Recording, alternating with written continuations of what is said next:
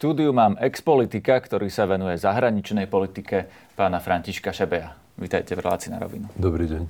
Pán Šebej, vy ste boli poslancom za SDK a aj Most Hit. Teraz, keď sa vracajú do politiky aj iní ľudia, napríklad Mikuláš Zurinda, nevolajú vás tiež naspäť?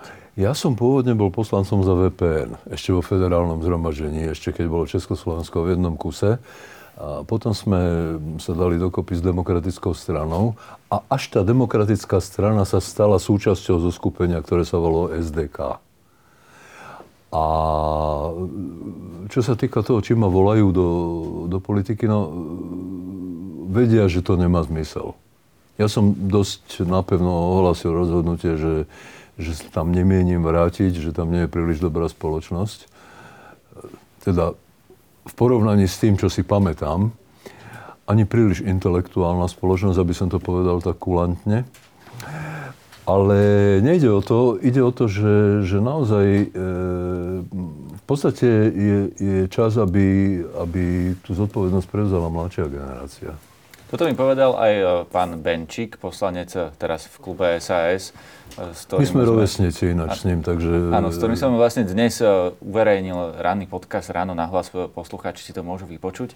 A jeho som sa vlastne pýtal, že teda keď končí, či vie odporúčiť, kto sú aspoň nejaké ďalšie voliteľné strany podľa neho? Kto sú tie vaše? Koho by ste vy teoreticky Viete, čo, tie, pre mňa voliteľné strany sú strany proste pravého stredu. Vždy boli, ja som vždy bol členom takej strany povedzme protrhovej, prozápadnej, skôr, skôr liberálnej ako konzervatívnej.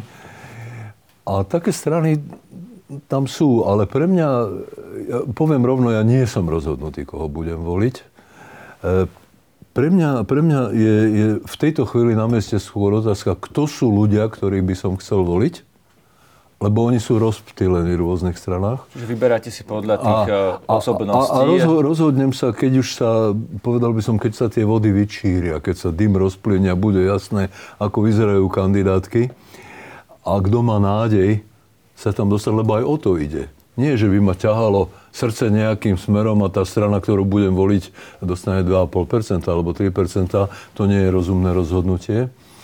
No a hovorím, že viem skôr povedať, že aj na tých kandidátkach, ktoré by som eventuálne mnoho, mohol voliť, a sú tam ľudia, ktorých by som chcel voliť, tak zároveň sú občas aj ľudia, ktorých by som nechcel voliť.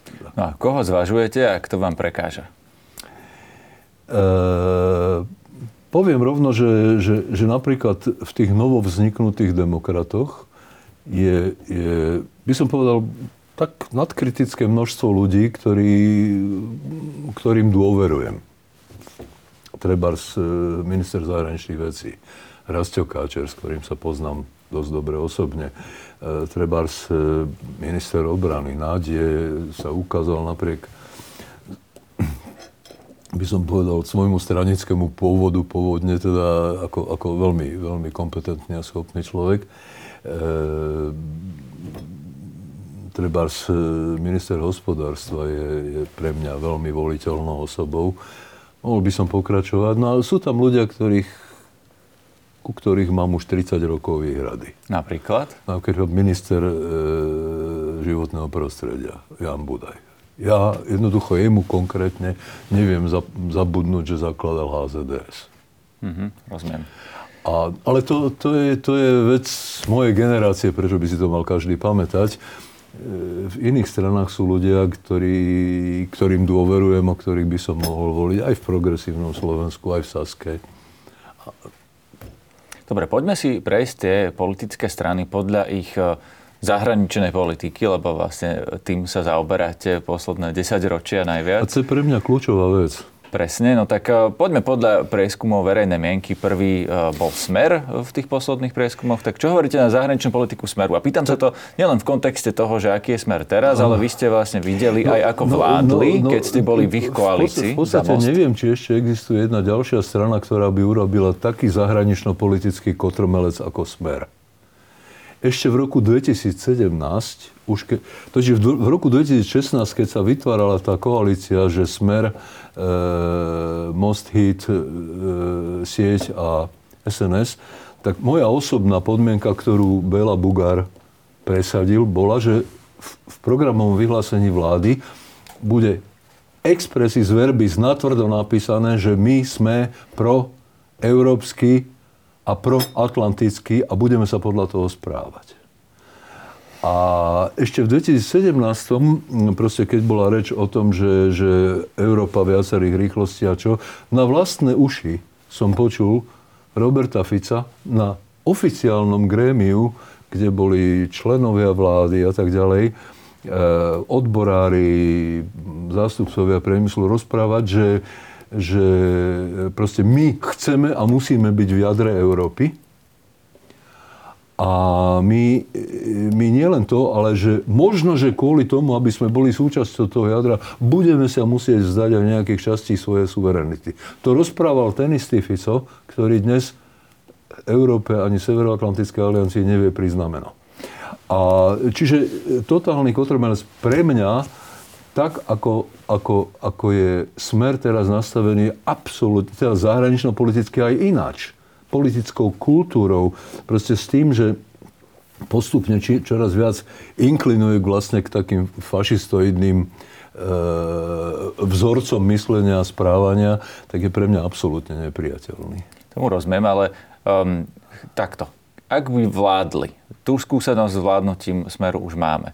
E, vy si myslíte, že to, čo teraz hovoria o zahraničnej politike, je taká maska? Je to taká, taký predvolebný populizmus, že v opozícii pre, pre, musia hovoriť to... niečo iné ako vláda? Alebo o, teda tá otázka vlastne je, že ako sa budú správať, keď prídu k moci? Je, to, na toto treba poprvé kryštálovú gulu, ale po druhé nie je to také ťažké zodpovedať, pretože, pretože toto je spôsob, ktorým sa učičíkávajú tí, že nebude to také zlé, však on e, to len hrá a tak. Nie je pravda. Toto, čo teraz pozorujeme, je autentický Fico a autentický Bláha a autentický Kéry tohto okamihu. Treba zabudnúť na to, čo boli v minulosti, lebo toto je kritický okamih, kde sa vlastne na novo rozdávajú karty vo svete. A kde, kde, kde proste to Rusko, ktoré bolo síce obťažným partnerom, a vždy bolo plus minus nie veľmi priateľské, tak v danej chvíli je, je, je otvorenou hrozbou pre slobodu, demokraciu, pre, pre, pre svet.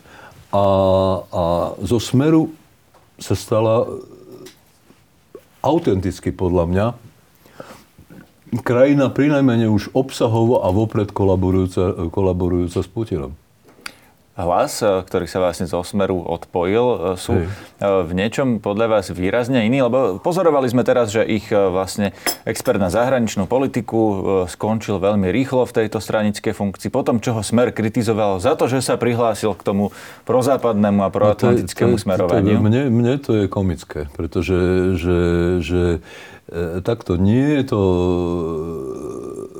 prvá rozmazanosť, by som povedal, hlasu. Eh, už keď sa rokovalo o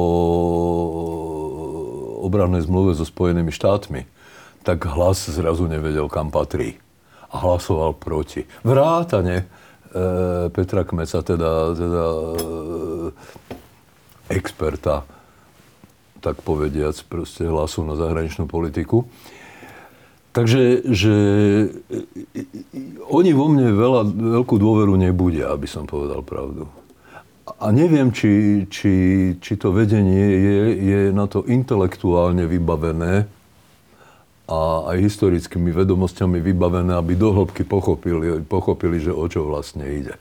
Oni tak bicyklujú medzi voličskou priazňou a, neviem čím ešte. No ale teraz sa k ním pridala skupina ľudí a môžu si ľudia o tom myslieť čokoľvek po morálnej stránke, o ktorých prozápadnej orientácii nepochybujem. Myslíte pána Druckera a tú stranu myslím, myslím, myslím pána Druckera napríklad a ak sa tam s ním ocitne napríklad e, Katarína Čefalvaj, e, tak e, o nej nemám najmenšie pochybnosti. Ja viem, bol som s ňou v jednom stranickom zoskupení, ona ma nahradila na poste predsedu zahraničného výboru a ona bola veľmi kvalifikovaným predsedom zahraničného Otázka je, výboru. aký tam budú mať vplyv títo ľudia vlastne z malej strany dobrá voľba, či nedostanú nejaké miesto, no ja neviem, 20, strana, 30, 40 na kandidátke. strana dobrá voľba, ľudia majú taký vplyv, aký si dokážu vydúpať.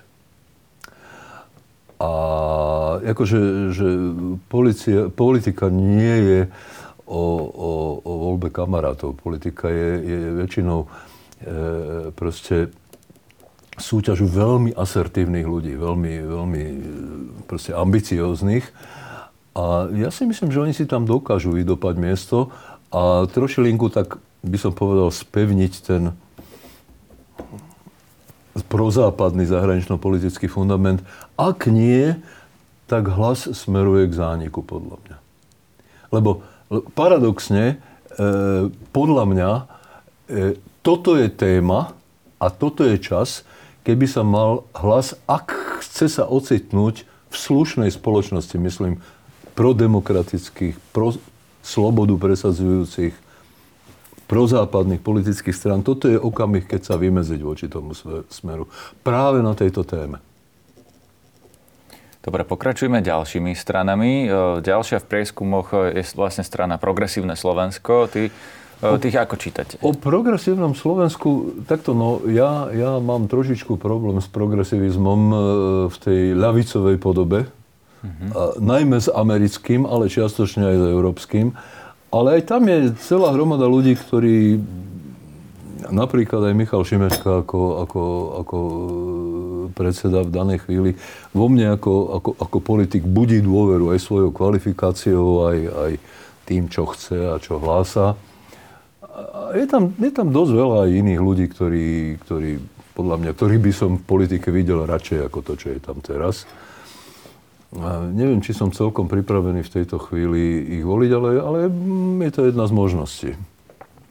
Republiku zrejme voliť nebudete. Nie, to ale, sú fašisti, takže... Áno, pýta, akože, pýtam, pýtam že... sa, viete, na zahraničnú politiku, čiže keby napríklad Republika bola vo vláde a mala by nejaký vplyv na zahraničnú politiku, bola by to taká katastrofa? Je to... Absolútna. V čom už konkrétne? Pocho- už pochodujeme von z NATO aj z Európskej únie. To si myslíte, že by sa reálne stalo, že by eh, to no dokázali no, tak, presadiť? Ten systém je veľmi rezistentný, akože opustiť Európsku úniu a opustiť na to nie je také jednoduché. Proste to sa nedá urobiť, že, že odhlasujeme si Brexit a je to. To tak nie je. Ani ten Brexit nebol taký jednoduchý. Ale, ale v každom prípade by sme, by sme boli vážne ohrození ako partner.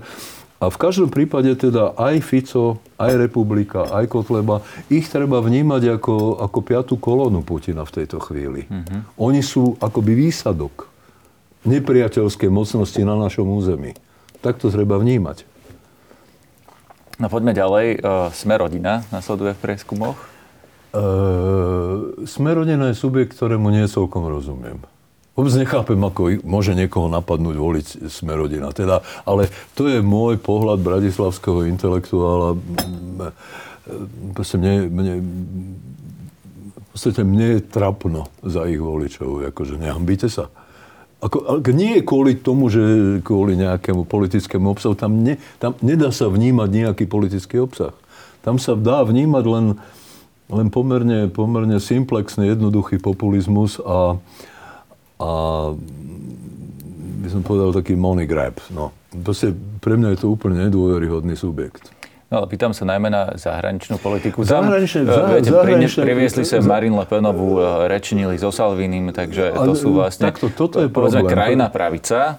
No, ale takto, tá strana sa, sa tak nevyhraňuje to, to, celkovo to, to na tej slovenskej v danej chvíli, scéne. V danej chvíli sa Boris Kolár a celá strana tvária ako prozápadne a, a nenamietli proti našim akciám na pomoc Ukrajine ani na sekundu. Mm. To, to oceňujem pozitívne. Ale teda úprimne povedané, nie je to zoskupenie ľudí, v ktorom by som mal čo i len jedného človeka, ktorému by som chcel dať hlas, naozaj nie. A, no a Saska je, keď, keď už ideme takto po, po jednotlivých stranách, tak pre mňa, pre mňa Saska je tiež také zvláštne zoskupenie, pretože že ich, ich liberalizmus je taký simplexný a doktrinársky a veľmi jednoduchý a aj Richard Sulik má problém so zahraničnou politikou, teda vážny. Pre ňo e, dlhodobo hrdinovia sú alternatíve für Deutschland. A, Čo je vlastne nemecká krajine pravicová strana. Ja áno, mám túto urobil, skúsenosť. Urobil by veľmi rozumne, keby za seba nechal hovoriť niekoho iného. No, ale vlastne tí ľudia, ktorých mal v strane na zahraničnú politiku, odišli, či uh, pán Klus alebo napríklad minister Korčok no, Minister Korčok nebol nikdy členom strany a myslím, že, že Richardovi Sulíkovi treba uznať absolútne pozitívnu zásluhu, že pozval a menoval Richarda, e, teda nominoval Richard, Ivana, Korčoka. Ivana Korčoka na ministra zahraničných vecí, lebo, lebo teda to bolo veľké osvieženie po dlhom, dlhom čase a veľmi kompetentný človek samozrejme. Kompetentný je Rastio Káčer, ktorý ho nahradil. Oni sú mimochodom spolužiaci, neviem, či viete, ale, ale, ale a, tam opäť, Saska je, je zoskupenie, kde, kde sú ľudia, ktorým dôverujem. Napríklad tam pribudol teraz akože expert na, na, na zdravotníctvo Tomáš Salaj. A to je veľmi kvalifikovaný človek, veľmi bystrý človek a, a, a tomu by som naozaj dôveroval. A, ale mne, mne na Saske prekáža najmä jej predseda, musím povedať. Dobre, poďme ďalej v tých mm-hmm. stranách. Eh, je pre vás čitateľné z tej eh, zahranično-politickej stránky napríklad KDH? KDH je pre mňa nečitateľné. Napríklad europoslankyni Miriam Lexman aj, aj, aj No, jej, jej by som napríklad v zahraničnej politike absolútne veril. Ona je, ona je pre mňa autentická, prozápadná, proeurópska ale, ale o zvyšku KDH Ivan Štefanec, ktorý je tiež e, e, europoslanec, oni sú z môjho pohľadu presne orientovaní tam, kde majú, ale o tom zvyšku neviem nič. Áno, sú relatívne málo známi. Nič, nič neviem a toto je problém. E, to, toto je pre mňa naozaj problém. Oľano? Ja by som povedal, že, že, že Oľano je, je, je tak cudzorodý útvar, ktorý by urobil najlepšie, keby zo slovenskej politiky zmizol raz a navždy. Pretože o jeho zahranično-politickej orientácii sa nedá povedať nič. V danej chvíli e, konajú akože prozápadne, ale nevidím za tým žiadne presvedčenie. Ja to, ja to vidím ako, ako, ako, e, by som povedal, náhodne pozbieranú zmes ľudí, e, väčšinou po, po nejakých charizmatických kresťanských spolkoch, ktorých agenda je pre mňa nepriateľná, ktorých správanie je pre mňa nepriateľné. Už nehovorím o ich predsedovi. E, to je človek, ktorý je, ktorý, ktorý je nositeľom zoznamu poruch osobnosti. E, to hovoríte On, ako psychológ. To hovorím ako psychológ a nejdem ich menovať, ale hovorím, že ich tam vidím. A, a, a naozaj pre mňa, pre mňa on je, neviem, neviem, či by som to porovnával, ale, ale on, on teda, bol by som rád, keby už nebol v slovenskej politike, lebo toľko, toľko zlá, konfliktov, nenávisti a pseudo tém a pseudomotívov, ktoré vniesol do, do slovenskej politiky, to, v tom on nemá páru, by som povedal. Skúsme e, sa pozrieť teda z tejto psycho, teda už opustíme tú psychologickú rovinu, ale no, pozrieme sa na to, čo, čo reálne ešte, urobili ešte, ešte v zahraničnej po, politike. Ešte by sme sa mohli pozrieť na Maďarov. E, k tým sa ešte dostaneme, ale chcem sa opýtať ešte na Igora Matoviča. Videli sme ho v Budapešti s Orbánom, videli sme ho so Sputnikom, ale videli sme ho, že vlastne stále za tými e, prozápadnými rozhodnutiami tejto vlády. Ale to áno. Nakoniec veď on nominoval aj, aj Nadia na, na post ministra obrany a dobre urobil. Eh, viete, ako, že, že, politika je aj o jednotlivcoch. Proste on, ako sa ukazuje, on eh, v podstate aj, aj ten počet ľudí, ktorí od neho odišiel, aj, aj tí ľudia, ktorí u neho kedysi boli, a treba s Maňohuba bol pôvodne v Oľano, teda kam, ke, keď sme boli spolu v parlamente a to je jeden, jeden absolútne oddaný a múdry ochranár a environmentalista a, a bol u neho aj pán Ničovský napríklad. Akože to je taká vlastne zmes veľmi, veľmi rôznorodých ľudí. Práve preto je to nebezpečné, lebo ich nič nespája. Čiže tá ich zahraničná politika je taká skôr náhodná? Povedal by som, hej, Dobre, poďme teda k eh, maďarskej strane Aliancia. Uh, tých ako čítate? Lebo tam sa, to sa skladá z Mosta, v ktorom ste boli uh, a z tých ďalších most, maďarských most strán. je jednoznačne prozápadná strana, ktorá je napríklad v Maďarsku vnímaná, oni, oni písali Bélovi Bugárovi cez billboardy aktivisti SMK, že Árulo, čo znamená po maďarsky, že zradca. A, a zradca bol Bela Bugára celý most preto, lebo postavili existenciu svojej strany na spolupráci so Slovákmi. Na spolupra- teda spolupráci menšín a väčšinového národa. Čo bola unikátna myšlienka v Strednej Európe a, a povedal by som nenahraditeľná. Lebo to z nich robilo by som povedal, konštruktívny prvok na slovenskej e, politickej scéne. No ale teraz to tak nie je, teraz, teraz sú s inými maďarskými nie, teraz stranami. to tak určite nie je, pretože že v podstate ten subjekt, ktorý sa teraz volá Aliancia, čo je pretransformovaná SMK vlastne a tak, hlavný vplyv tam majú títo ľudia, je vlastne filiálka Orbánovho Fidesu. A to filiálka nie len, nie len e, afinitou, sympatiami, ale aj obsahovo a nielen obsahovo, ale aj finančne. Ako, ako Orbán masívne financuje niektoré aktivity proste maďarských politikov Ale nie len, nie len to. Oni, oni v podstate, keď, keď sa niekde v, na Slovensku v nejakej obci opýtate, ako, že ako fajn majú nový kostol, alebo teda o, vynovený kostol, alebo školu e, e, Felnek úr, proste pán predseda, e, to zabezpečil. To nie je náš pán predseda vlády, to je maďarský predseda vlády. A to je dosť prúser a teda ja neviem, či si prajem, aby, aby už aj kvôli zahraničnej, najmä kvôli zahraničnej politike, aby sa filiálka Orbánovho Fidesu ocitla v našom parlamente. Veľmi si prajem, aby tam mali Maďari svoje zastúpenie, lebo je chorá situácia, že tak veľká národnostná menšina nemá politické zastúpenie v politike. Mali by mať, ale pre Boha nie Orbánovú filiálku. Pre poďme k téme Rusko a Ukrajina. E, momentálne čakáme na ukrajinskú e, protiofenzívu, no, ktorá vlastne sa očakáva, že bude už v máji, ale čaká sa zrejme na to, kým tam vyschne pôda, lebo na blate sa vlastne e, nedá prejsť tými mhm, obrnenými vozidlami. Sa, no? Čo máme od tej protiofenzívy očakávať? Na to, sa dá, na to sa dá len povedať, že, že na jednej strane sú tu naše zbožné priania, teda pri najmenej moje. Ja si prajem, aby ich vymietli z tej Ukrajiny do posledného kolesa a posledného vojaka.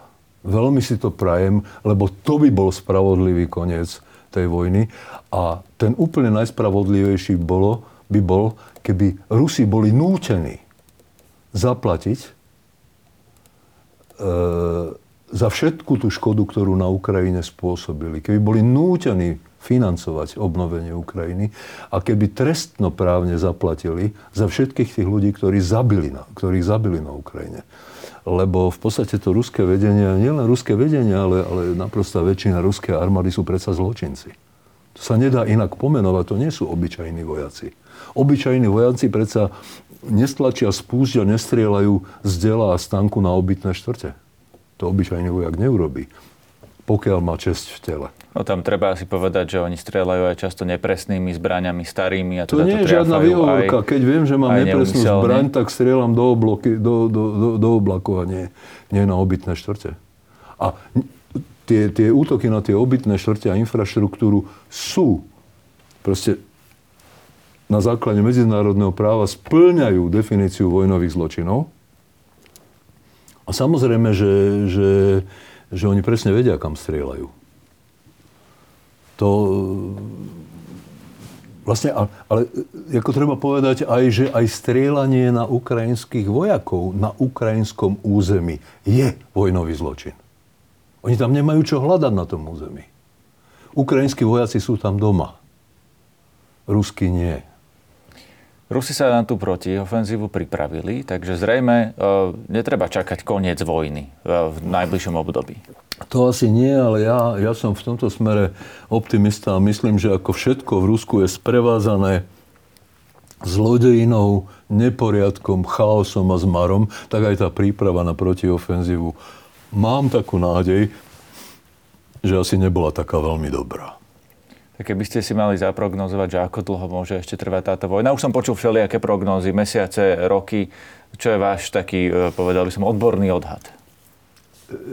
Ja by som, ja by som si dovolil vysloviť takú skôr pravdepodobnostnú prognózu, že v istom okamihu, ak tá ofenzíva, protiofenzíva bude úspešná, že sa môže ten ruský odpor zlomiť. A že sa aj, aj psychologicky môže zlomiť ruská armáda. Čo, utečú? No tak už sa to stalo v Chersone. A už sa to stalo aj inde. Vlastne, vlastne nikto sa nechce dať dobrovoľne zabiť, že? E, proste dať sa zabiť je ťažšie ako, ako zabíjať. A, a, a v v podstate, ja neviem, ako je to s veliteľskými kádrami ruskými, ale, ale toto je aj vojna ľudských schopností.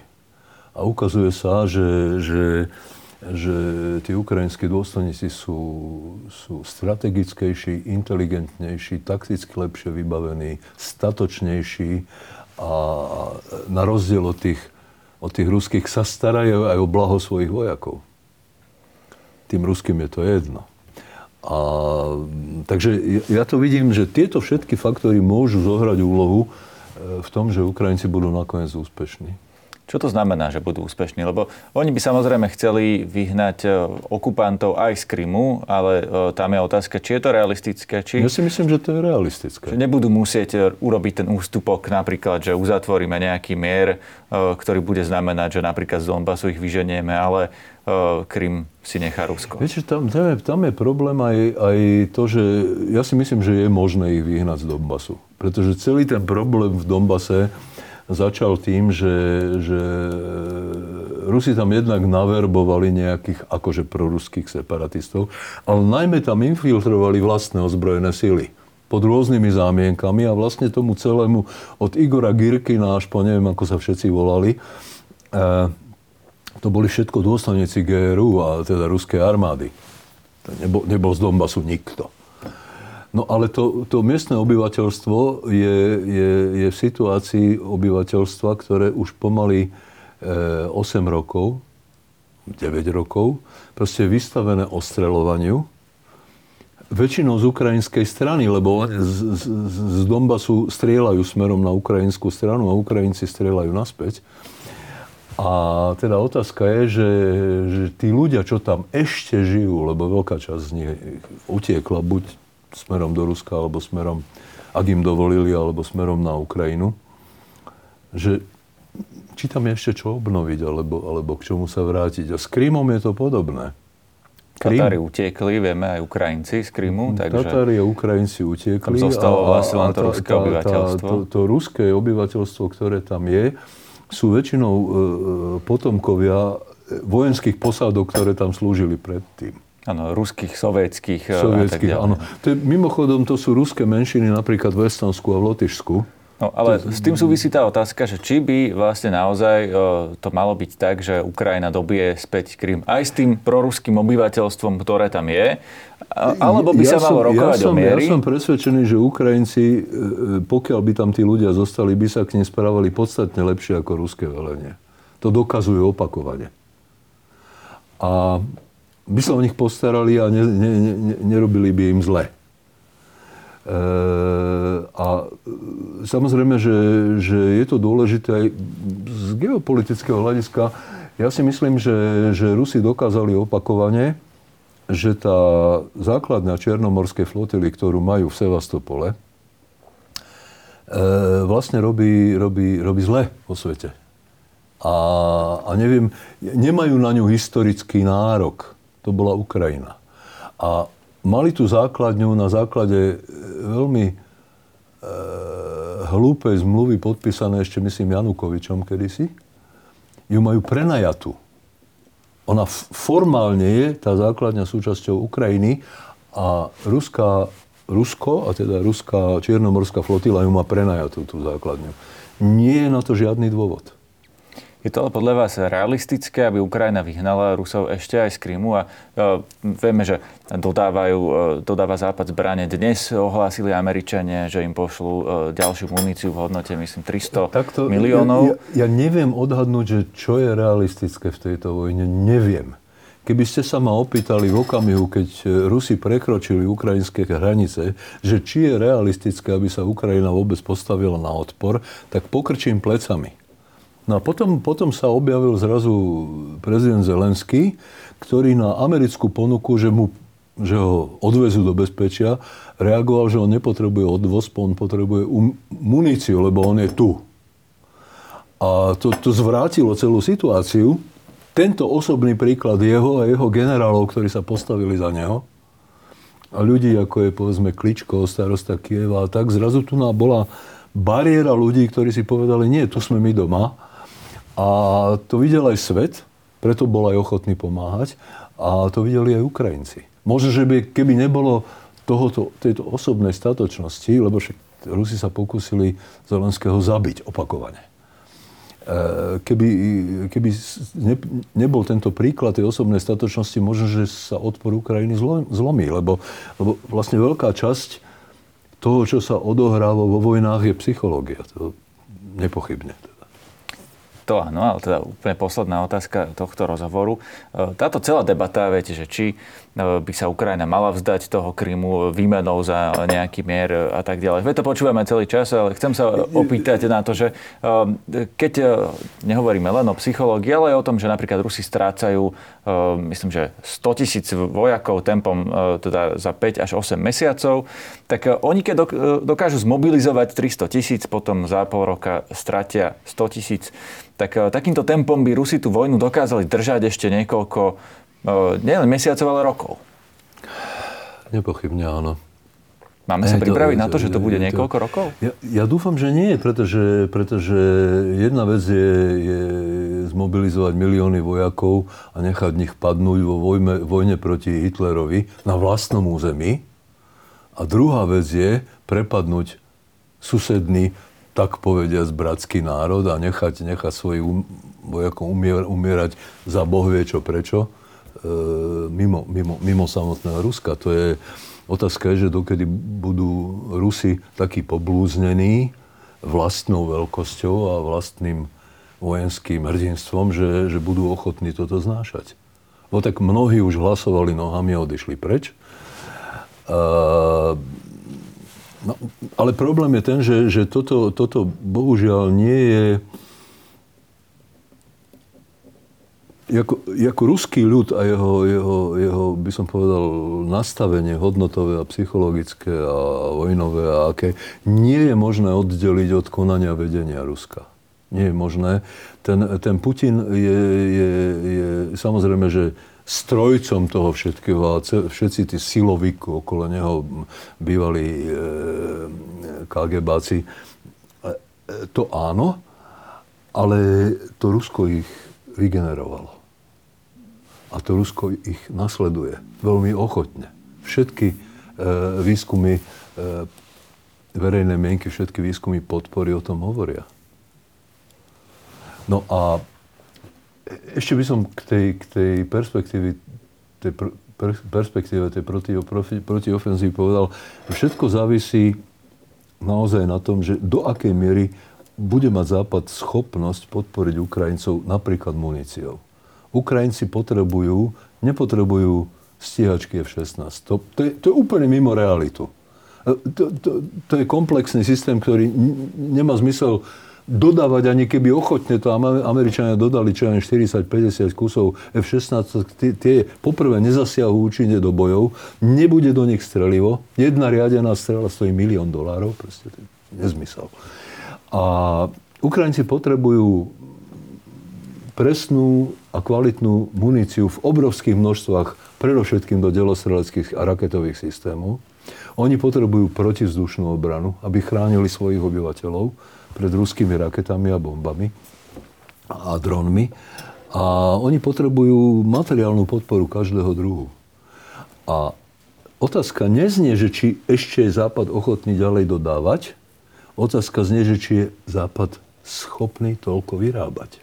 lebo, lebo proste v tom, v tom naivnom presvedčení, že už teraz bude všade na svete mier, tak postupne tie, tie výrobné kapacity západných zbrojoviek, treba Rheinmetall, ktorý produkuje tie e, e, tanky Leopard a ja neviem. Proste to všetko išlo dole. Lebo, nebo, ne, ako zdanlivo nebol dôvod to vyrábať a obnoviť tento typ výroby a obnoviť e, výrobu munície v takých kvantách, no to sa nedá za mesiac ani za dva. Takže ani za rok. Takže toto považujem za limitujúci faktor. Ukrajinci majú dosť jednej jedinej veci a to je osobná statočnosť a kvalifikácia ich vlastných vojakov. Ale ináč e, sú odkázaní teda. A keď sa tieto kapacity vyčerpajú, tak e, čo to bude znamenať? Bude to znamenať, že oni prestanú mať kapacitu sa brániť, alebo tá vojna sa zmení na nejakú prvú ona, svetovú? Ona skôr, skôr, skôr sa zmení na... E, ak to bude tak, že Ukrajinci nedokážu proste tých Rusov vyhnať, tak, e, tak sa to zmení na nejakú, nejaký zamrznutý statický konflikt, kde budú permanentne zomierať ľudia. Tak ako zomierali e, posledných 14, teda od, od 2014 na Donbase. Rozumiem. A to je vlastne nočná mora Ukrajincov, pretože oni tvrdia, že ak mora, to je, ich to nevyženieme od celého sveta. Tak vlastne Rusko prezbrojí, vráti sa, zautočí opäť o niekoľko rokov, ako Určite sme to áno. videli o tom. Určite áno a, a a treba povedať, že nemôže, nemôže si Západ, špeciálne nie, nie povedzme Spojené štáty americké a Veľká Británia, nemôžu si len tak umyť ruky. Pretože oni sú signatári tej budapešťanskej budapešťanského protokolu, tej budapešťanskej dohody z roku 1994, kde oni spolu s Rusmi prinútili Ukrajincov vzdať sa nukleárnych zbraní, ktorých tam bolo more. Áno, a garantovali im bezpečnosť. A garantovali im územnú celistvosť a bezpečnosť. Rozumiem. Pán Šebej, ďakujem vám za rozhovor. Rád som prišiel.